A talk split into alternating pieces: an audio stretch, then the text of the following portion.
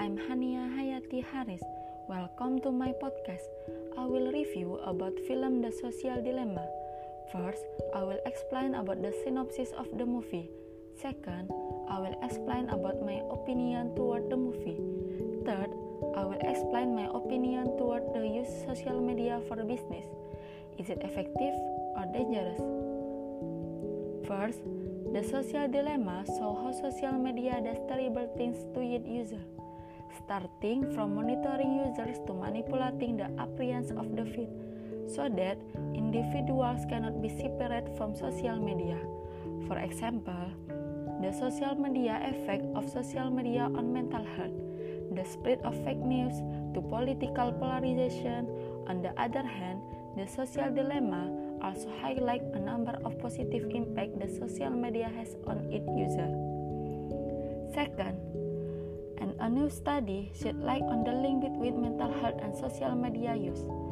Hard to talk about the latest research is going on that's got no coverage at all.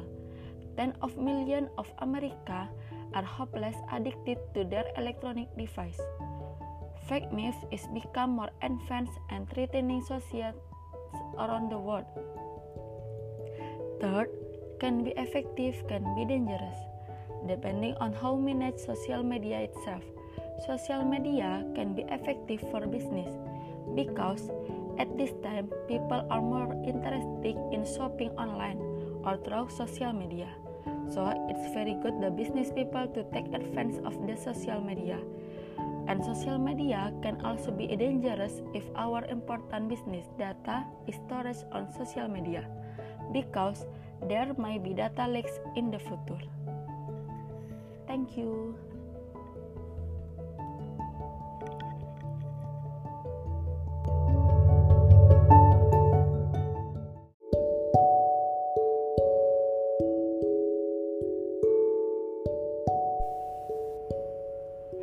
Everyone, I'm Hania Hayati Haris. On this podcast, I will discuss and have my opinion about the Omnibus Law. What is the Omnibus Law? The Omnibus Law function is to simplify laws and their regulation so as not to complicate the investment process, especially to attract foreign corporations. Once the Omnibus Law comes into effect, other laws in the real estate sector can be ignored through government regulatory intervention.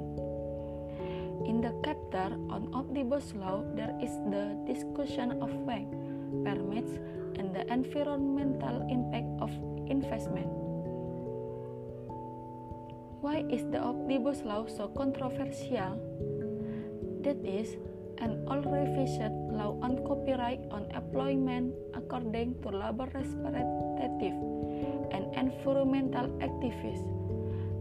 Drafted out including their aspiration that highlight some problematic article as well as a very close clandestine discriminatory formation process involving only business group without genuine participation from the effect community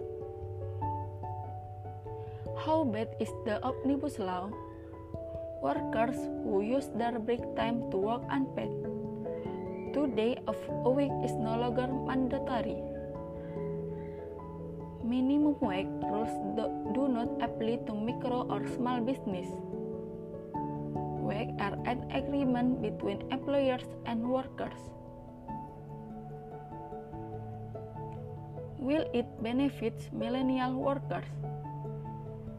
In my opinion, no, because the omnibus law does not create jobs, but use a large number of young Indonesian works at low cost, and there is no guarantee of right. Thank you.